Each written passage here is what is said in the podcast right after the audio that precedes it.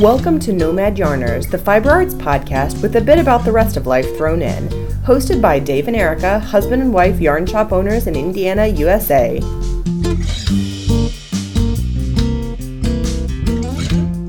This is episode 75, recorded the week the 19th of January, 2019. And today's segments include What You're Working On, Sponsored Pattern, and Colorful Puddles. Splish Bosh.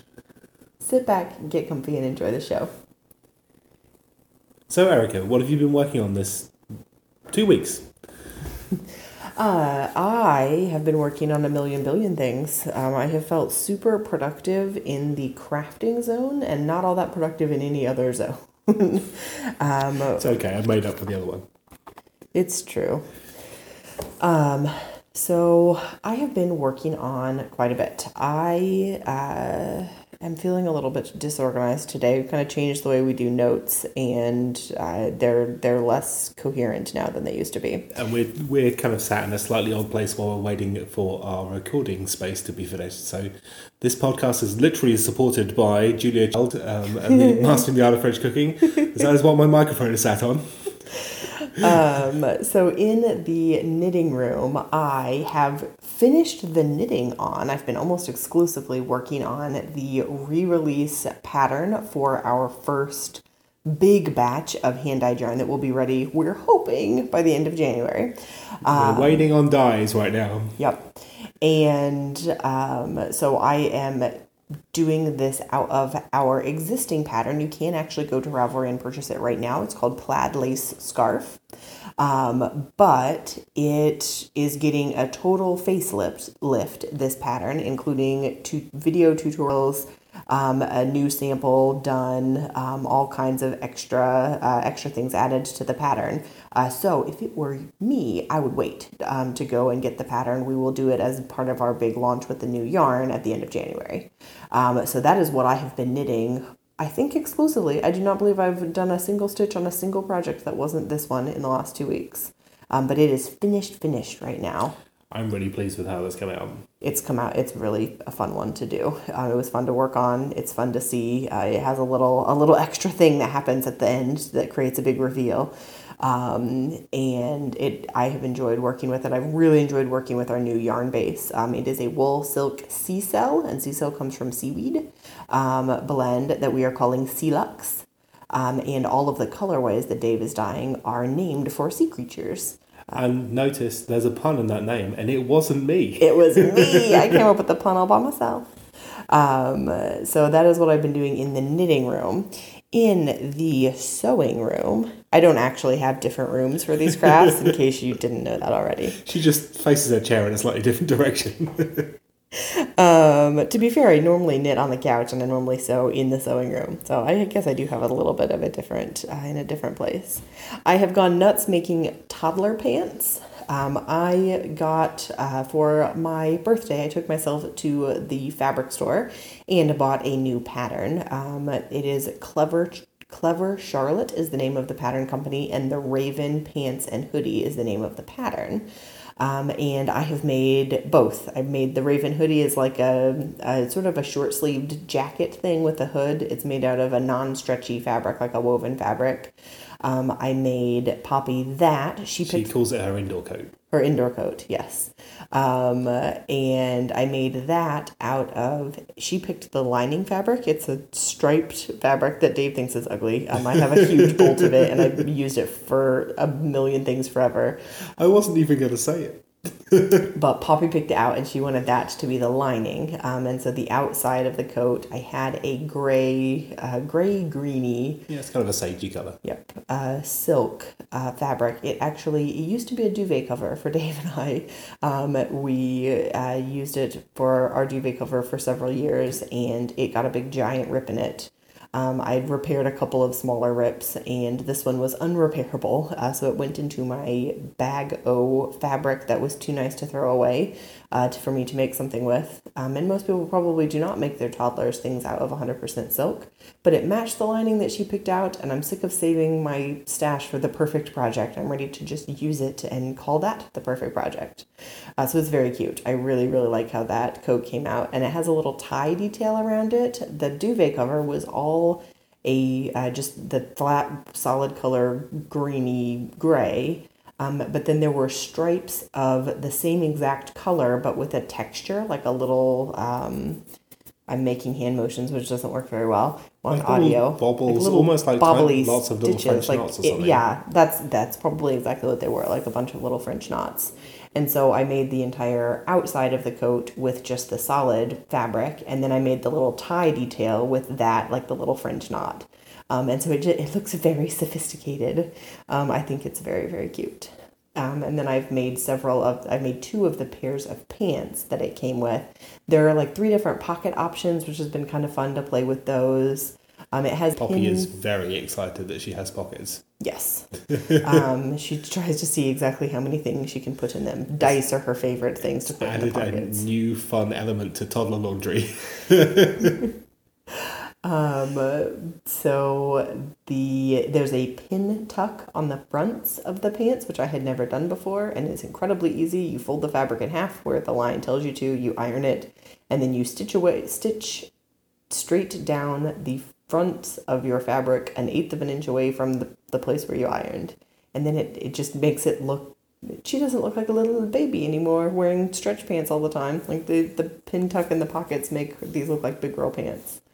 Um, but she is in fact still tiny. This pattern, the smallest size that it went to was a 2T. Um, and those were wildly too big for her. Fell down when she walked, kind of too big. Um, and she will be three in a few days. Um, so I graded down. I actually laid a pattern piece from a, yet another pattern on top of it and and uh, trimmed down the waistline of these to make a 12 month size. And the 12 month fits her waist. I'm actually cutting them extra long because she has a little bit longer legs than average. So a, a 12 month waist and a 4T length. Um, she is the perfect size for her, but an unusual size for patterns. um, but thank goodness I sew because I have no idea what she would wear if I didn't. Um, so I've made two pairs of those. One pair that will fit her five years from now when she finally can wear a 2T size, um, and one with a 12 month size waist that uh, that fits her right now. I also I just announced on uh, our Instagram and Facebook. If you have not followed us on our social media, we are very active on Instagram as Nomad Yarns and on Facebook, and the same thing. Um, I'm starting to do a little bit more on Twitter. I need to need to get on that.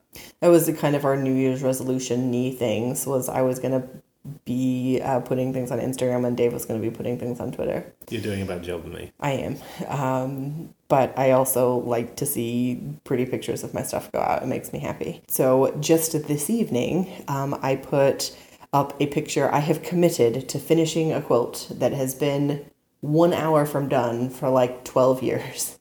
Um, all it needs is binding. I'm going to bind it. Um, I, that doesn't count as sewing because I haven't done it yet, but I will have done it before the next podcast goes out. So if if Erica hasn't done that by the next podcast, um, I want you to barrage us with emails and tell her that she should have done. Although that's going to punish me because I check the emails. Yeah, that's true. uh, I also have sewn two pairs of toddler pajamas um, out of kind of just some scrappy fabrics. And um, I've converted a couple of pairs of uh, Poppy is fully potty trained now. She had um, a couple of shirts still that had like the snaps in the crotch, and so I've cut the bottoms off those and sewn other uh, fabric around them uh, so that we didn't have to go and buy her a whole new wardrobe when she potty trained. And since we cloth diaper, um, the cloth diapers make her behind much much bigger than it is once she's not wearing the cloth diapers anymore She falls down now and says, "And I'm hurt my butt." because she doesn't have the four inches of padding anymore. Um, in the kitchen, I have been mostly doing bread, bready things. I put kombucha on hold uh, because I over kombucha'd. Um, I didn't have any more bottles to put it in. Uh, so I scooped out the SCOBY, the big gross looking thing that sits on the top, um, and enough liquid to cover it uh, bottled all the rest of the kombucha in the jar and I'm going to start a new batch once I've drunk almost all of what I have. It's now sat in a jar in our kitchen. It looks a bit like a medical specimen. Yeah, It does a little bit, like some sort of organ. Um, I think it's neat and interesting. Um, but I also took that opportunity. Um, the kombucha is fermented sweet black tea made by a symbiotic culture of yeast and bacteria, which is the, where the SCOBY is an acronym. Um, and so at the bottom of the brewing vessel that I was using, there was a lot of yeast. Like it was all cloudy and there, there's just a lot of yeast there.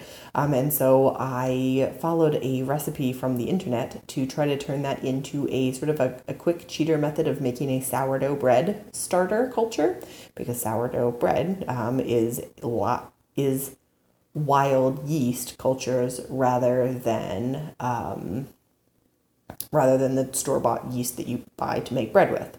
Um, so I drained a little bit of the very, very bottom with all the yeast in it, um, and you just combined that with equal amounts of flour. So I had a cup of the super yeasty uh, kombucha at the very end, and I put in a cup of flour and I stirred it up, and lo and behold, it became a sourdough starter. Uh, so we've been playing with bread quite a bit. Um, I've made some true like loaves of bread for sandwiches, which I'd never or I have done before, but it's been a long time. They were pretty good. They're a little bit a little bit dense. I think the second lot you did with the sourdough starter worked way better. Yeah, the first time I did the sourdough, it got super active and very bubbly right away. Um, and so I made the bread the very next day, and that just wasn't quite enough time. It was a very active culture, but it wasn't, it hadn't matured all the way yet. Um, and then I did a, another batch um, that we made pizza dough from last night. Um, that was very, very risey. Um, the, the culture had set out for about, about a week and a half at that point. Um, so that seemed to work better. It's a kind of a fun experiment. Uh, it was only the cost of a cup of flour, so it wasn't too much of an investment. It's been kind of fun. Um, the sourdough starter smells really good. It smells very sourdoughy, uh, so I'm excited to try that. Yeah, Um, that dough was really good when we made pizza yesterday. Yep. Uh, and that's I've done a couple of other things as well, but that's all the all the super big stuff that I want to talk about. Dave, what have you been up to? All kinds of things. Um, so I've been setting up our dye studio and getting lots of other things produced for the store. So I want to talk about the uh, the dye studio a bit more um, when we get to my colourful puddle sec- section and what I've been doing down there. Um, otherwise, it has been time to get all the printing done. Um, so I've been designing and preparing labels and um, A super quick overview in case you're brand new. What are we doing? We have owned a brick and mortar store um, for getting on for nine years now, and we're about to have to move. Um, the block that our um, store is on has just been purchased for redevelopment, and all the buildings are going to be gone at the end of March. So instead of getting ourselves a new fixed location, we are moving to a truck. Which is super exciting. So that means lots of new stuff are happening for us. We're um, working out um, what we're going to be keeping from the store, getting everything set up there um, to move to the truck. We have a truck in our yard that we are refitting right now, getting ready to go. I'm going to be installing um, a solar panel system to do the internal lighting, uh, run all of our electronics for the checkout system. Um, we've got an awning to put on the side. It's already got a service window in it. It's going to be all singing, all dancing, visible from a distance. Um, fantastic yarn truck. And I've actually driven it around to practice a little bit uh, this week. Um, we have some contractors here at the house um, working on converting a little outbuilding into our new office um, and recording studio. And then uh, we have the electrician help down in the basement, uh, put some new circuits in for me to set up my dye studio, which is what I've been doing the last couple of weeks. Um, we're going to be ramping up our uh, hand dyeing. I've been doing that in the store for a little while and teaching a lot of classes. Um, now we are going into production, so uh, batches of a couple hundred skeins of a yarn at a time coming down the line. And we've ordered the first batch is the new Celux that I'm working with now. And this is kind of our testing out the waters of the new system to get everything, um, all the kinks worked out. And then we uh, have ordered all of the yarn to dye, if you have supported us on Kickstarter, uh, for the three new kits um, that we are, are doing. All the yarn has been ordered, it is shipping our way. Plus an extra surprise yarn that we slipped in because we thought it was too good to miss. Yep. Um, so yes, four more yarn bases coming down the line, we're going to be talking about all of that in the um, colourful puddle segment. Um, so as I said, I've got all my printing um, sorted for um, our first lot of, lot of yarn labels, the first lot of kit labels, um, and some other fun things. Uh, we've got a big uh, sign of our new logo uh, that's going to go in our little recording area for when Erica's doing videos. Um, I have booked in four shows, so we are still waiting to hear back from several of them. Um, but we are going to be doing lots and lots of fibre festivals in the Midwest um, on our new yarn truck, as well as trying to get to some arts and crafts festivals uh, too. Do you have an approximate number? How many will be in from April to the end of 2019? It's it's 20 ish? um for for fiber festivals kind of 10ish Okay. um overall festivals it will probably be about 20 we're still waiting for some of them to open up um for uh, the dates. Um, a lot of the arts and crafts festivals have kind of limited windows so i've signed up for information when those come in.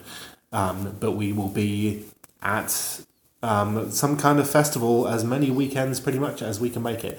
Um, so watch out for us all over the Midwest. I got a confirmation today that we will be doing the um, Autumn Fiber Festival um, in Ohio for sure. Um, we The wool are- gathering?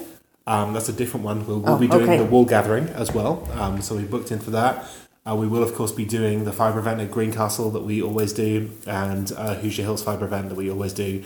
Um, we're looking at being at uh, the Ann Arbor Fibre Expo um, in the fall In Michigan. in Michigan. Um, and we've got a few others coming up. Next year, we'll be doing more because we'll be doing the January to March shows too. Yep. Um, and on our website, nomadyarnshop.com, there's a huge button right in the middle that says truck schedule. Um, and as we get final confirmations for all these shows, as well as our other regular parking spots, we will get those um, those populated. So you'll be able to see exactly where we will be when. yeah, those will be that will be coming pretty soon. When as these start to come in, I'm working off an old fashioned paper calendar right now, as it's my the easiest way for me to see everything kind of laid out. But yeah, we've got some really fun things coming up. So yeah, lots of lots of hard working at the store, uh, getting everything set up there. Um, I, We also had inventory um, where we have to touch and count every single ball of yarn in the shop. Um, I don't mind touching all of the balls of yarn, but entering them into the computer afterwards is my least favorite thing of the entire year. Yeah, so that's uh, Erica's been doing that as well. Uh, uh, we've got uh, we've been working with our laser cutter. I just um, talked to him today as well. So we've got some laser cut goodies coming down the line as well. Including a needle gauge. A needle gauge. It took a little bit of calibrating to get it right. Oh, Eric had to go and see so it a couple much. times. Um, uh, we will have Nomad Yarn stitch markers, um, and we're getting some labels. Uh, we're working on designing those too, some stitch in labels.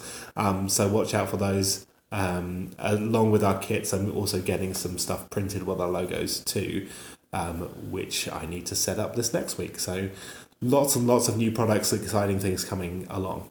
Um, at home, I've been working at setting up the dye studio now that we're back to working from home. We haven't done that for a few years.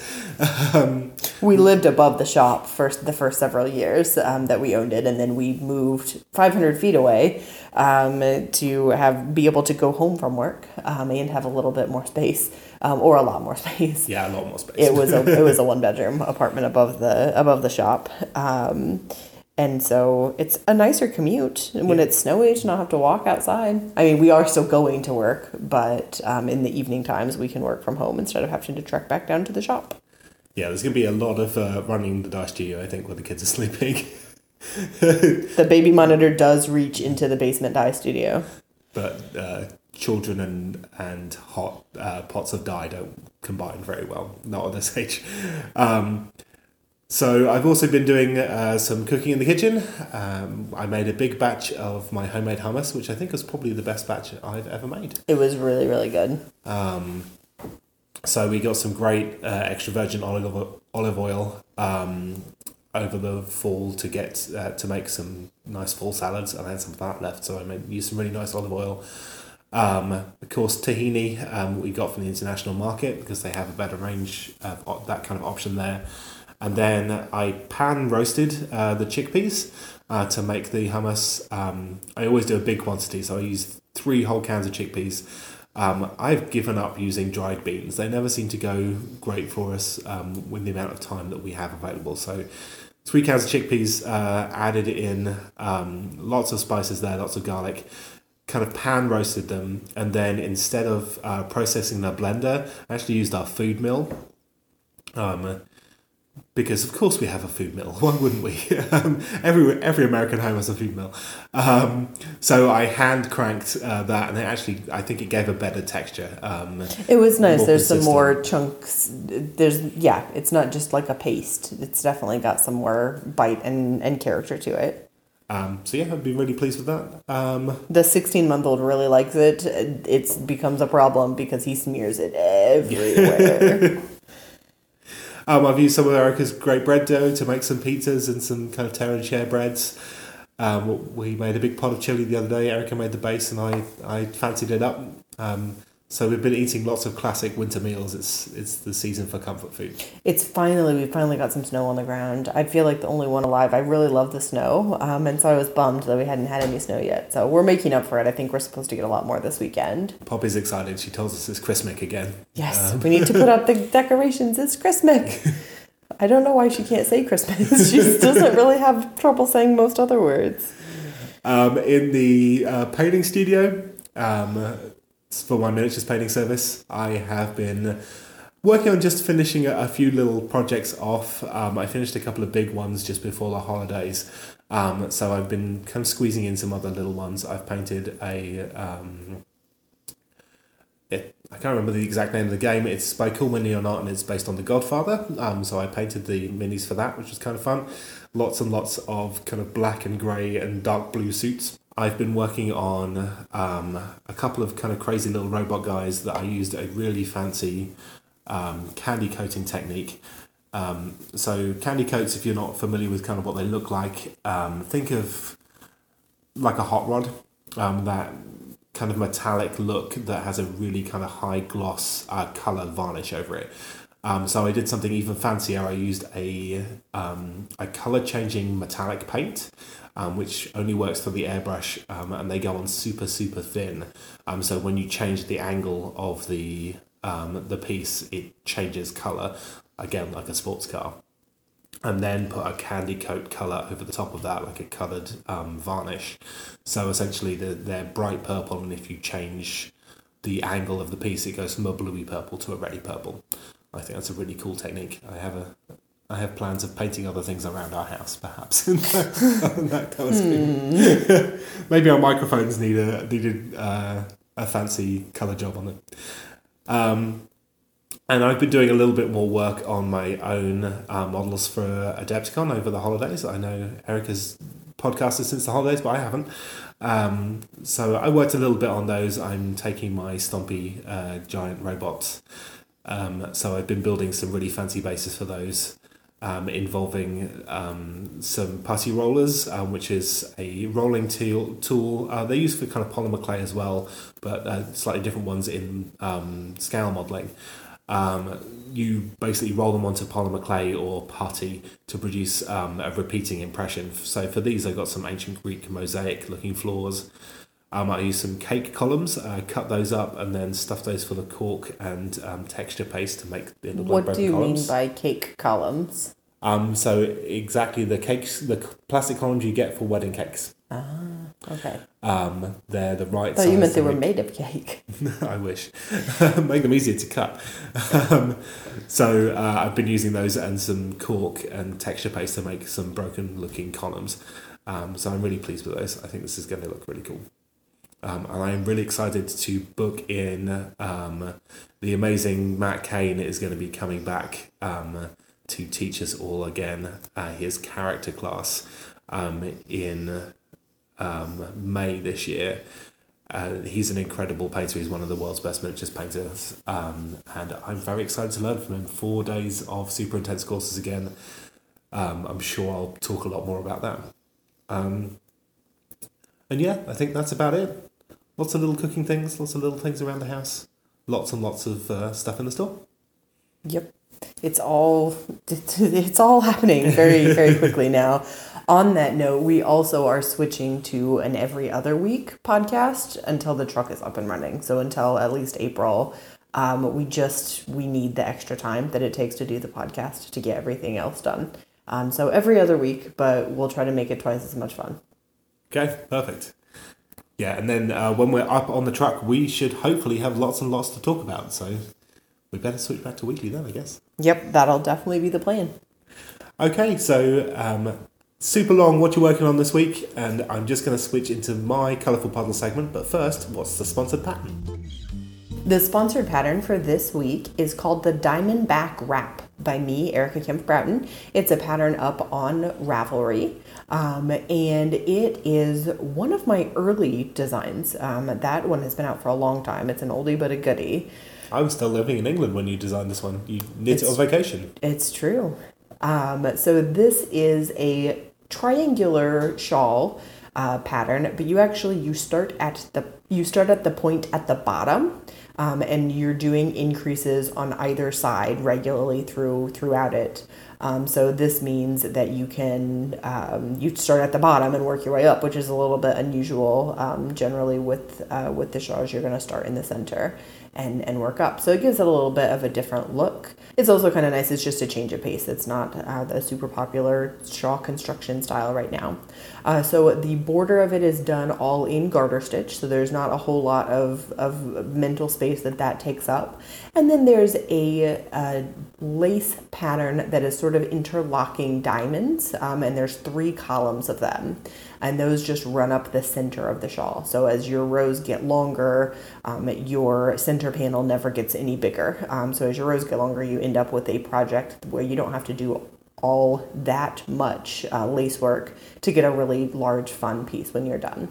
This is a it's a really good kind of first lace project, or if you want a lace project that's not quite so intense. Um, Erica used to teach this as a beginning uh, charted lace class as well. Yeah, it would be a great first time dealing with uh, lace knitting charts. Uh, this would be a good a good jumping off point.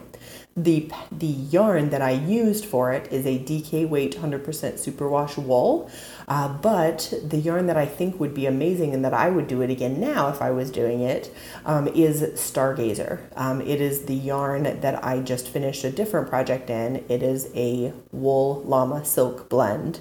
Um, and it feels really, really lovely. no wool No just- wool, just llama, llama silk. silk. Um, llama silk blend, sport weight.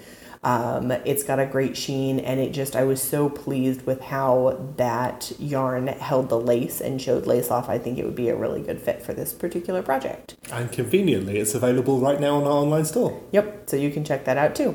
We'll put a link uh, to this and everything else that we talk about in the emailed show notes that go out once a week. Uh, you can sign up to get those emailed show notes on our website or through the notes in the podcast. The coupon code for you to get a free copy of the that pattern this week, the free 3, it will be available today, Saturday, and Sunday and Monday. Uh, Monday being January 21st, which is easy to remember because that is our daughter's third birthday.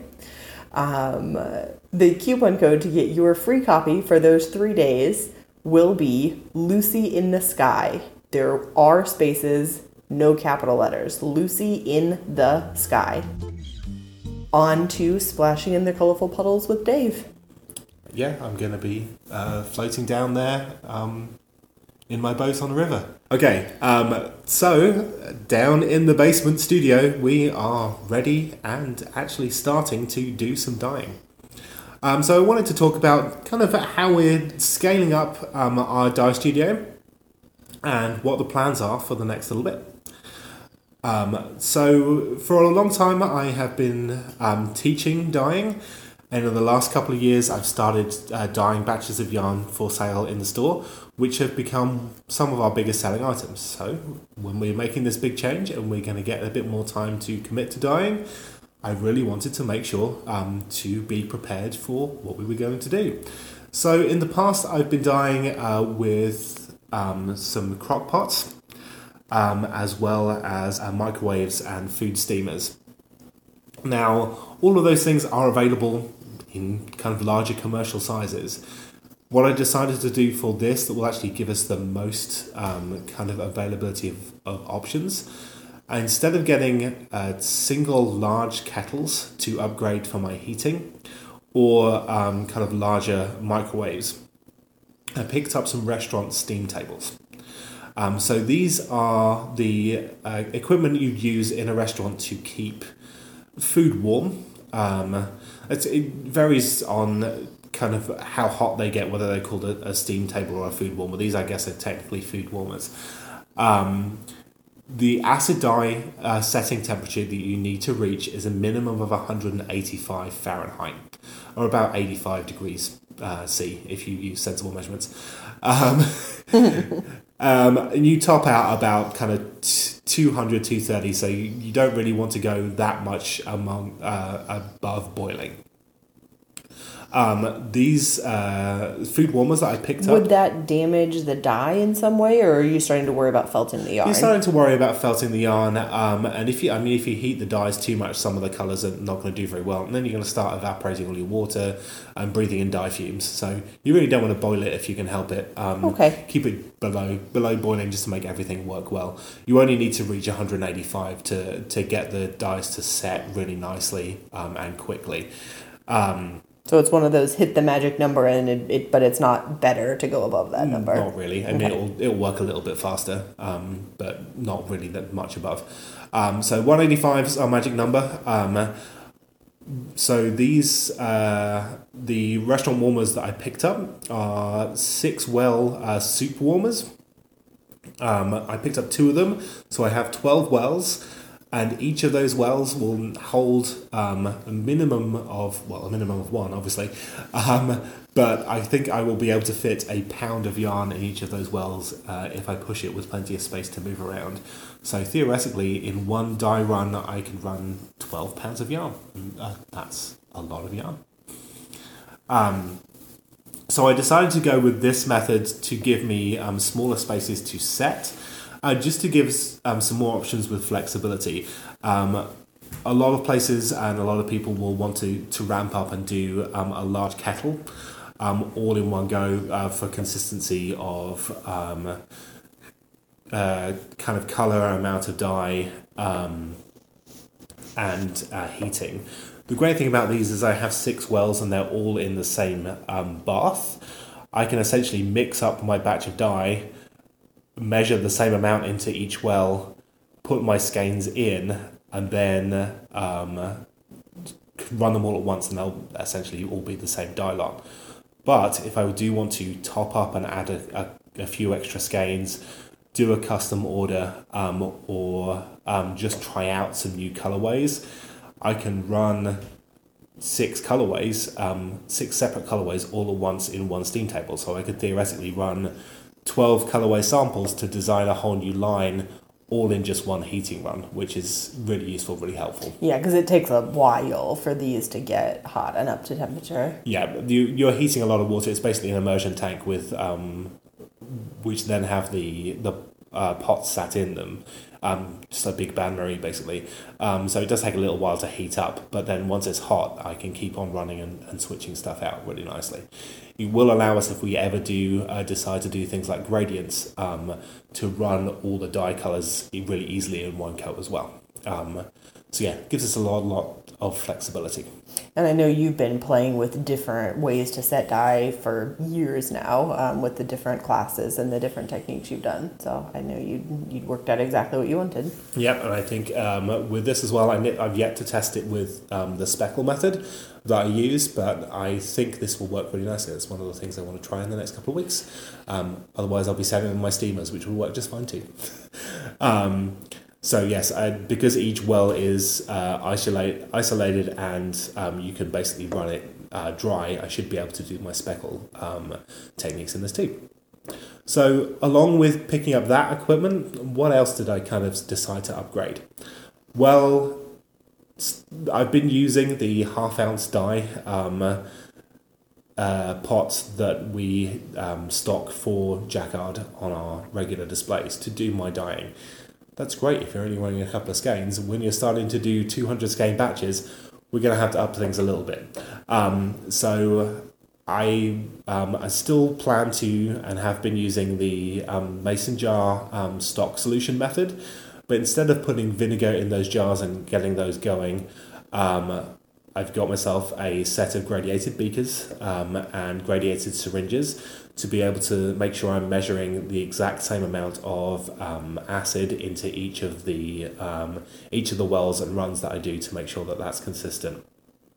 Um, still mixing a consistent amount of jar um, dye in each of those jars because I know it's a fixed volume. But then I've uh, picked up some large um, syringes that, like the really big veterinary syringes that you use to give horses their shots, um, like 150 mil syringes that could tranquilize a rhino. Um, and use those to be able to use uh, large volumes of the solutions to do uh, larger batches of um, dyeing at once um, as well as some other kind of little tricks that I've added in. So to do hand paints, um, I picked up a bunch of squeezy bottles. Um, I'll then be able to mix up larger quantities of dyes and be able to run um, those hand paints several skeins at once on my new baking sheets. Um, picked up some um, commercial bakery size, size um, like full cookie sheets. Um, that will be another useful thing as well. It'll allow me to lay out wet yarn, but also to do speckles. Um, so I use speckle um, equipment before I've been using builders paint trays, um, which are great. You do like the liners that you just, put in the things that you roll the paints in. Yeah. Like you get them at Lowe's and they're normally blue. Yep. Um, they're really nice to work with. They've got a little bit of depth to the side. Um, with this for speckling, um, to make it easier that I won't have to kind of turn the skein around and worry about it getting not quite how I want it to be distributed. Um, instead of using salt shakers, I want the dye to come out a little bit faster. So I've got restaurant cheese shakers, um, the ones you get Parmesan cheese and chili flakes in at the pizza restaurant. Um, bunch of those I can mix up my colours. Some um, cooling racks to go on top of the cookie sheets. What this will allow me to do is lay the skein on the cookie rack um, then do my speckling over the top, flip it and speckle on the other side, and not worry about the speckles pooling, which is something that I've had to be really vigilant with in the past with the other method. Did you get anything that wasn't supposed to be for cooking? I didn't quite realize uh, exactly how yeah, much I just went to, I just went to the kitchen store. I just went to a restaurant supply, supply store and basically bought half a restaurant. okay. So yeah, if we if we give up on dyeing, give it a thorough wash, and we can uh, start our own cupcake business. don't do that. Don't once do that. once you've used something for dyeing, don't don't cook with it. Don't do that. Um, so yeah, um, we've set up. Um, the only thing that I'm missing now is my sink. Um, it's sat down in the basement. We're waiting for some um, plumbing fittings. We have to go and pick those up at the hardware store. Yeah, so, the sink exists. It's just not connected to anything. so the first uh, dye runs that I did, it was a little bit of uh, toing and froing up the stairs with buckets of water, but it's, it's a good workout. I'm normally lifting 25 pound kids, so it's it, it didn't feel like as much as it used to. So, what did we do for our first round of dyeing? Stay tuned for another episode another time. You're not going to let me tell? I'm not. Top secret. I'm not. Okay, well, we're. The first two colours of Celux are um, sitting right in front of me, looking pretty. Um, I wanted to wait until we'd done a couple of more dye runs and until he has ordered the the dye in five pound jars. No, I got the eight ounce and one pound jars. Okay. Because okay. you only use half an ounce per dye run, so it's going to last me a long time. Okay. Um, so I wanted to wait until you had the next batch of things in to be able to talk about it. Okay. Plus, I'm ready to go to bed. It's late. tired. Uh, so stay tuned. Okay, stay tuned for these very pretty skeins of yarn, and boy, are they pretty. you, uh, if you have been on our Facebook or Instagram, you've seen some sort of teaser pictures um, of the process. Yep, and uh, one of the colours of the 10 that I will be dyeing for this, um, that's actually one that I'm waiting for the dye to come in to do the full scale batch. So the two that are sitting in front of me are unrevealed colours. Okay, well, thanks for listening, and we'll see you next time with some talk about my diet.